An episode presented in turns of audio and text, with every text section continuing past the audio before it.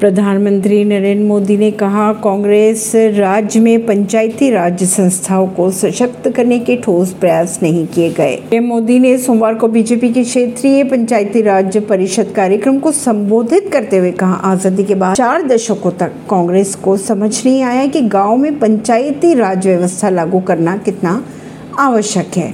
उन्होंने ये भी कहा कि कांग्रेस के शासन में पंचायती राज संस्थाओं को सशक्त करने के ठोस प्रयास कभी नहीं किए गए। यूपी में अत्यधिक कीमत के बीच टमाटर की माला पहनकर विधानसभा पहुँचे सपा नेता। यूपी की अगर बात की जाए तो विधानसभा का मानसून सत्र शुरू होने के बीच विधानसभा मंडल परिसर में विपक्षी नेताओं ने प्रदर्शन शुरू किया। एक सपा एमएलसी ने गले में टमाटर की माला पहनी, जबकि अन्य यह देखे भाजपा का खेल महँगा, डीजल, पेट्रोल महँगा और भाजपा ही दंगाई।